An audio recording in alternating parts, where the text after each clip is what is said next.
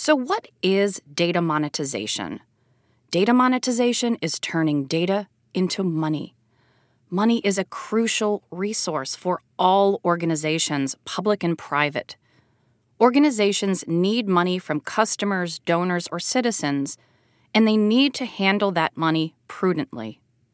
Organizations use data not only to create valuable benefits, customer and employee satisfaction, brand capital, desired product enhancements, streamlined processes, or citizen welfare, but also to purposefully realize financial value, money, to improve their bottom line. Data monetization is the generation of financial returns from data assets.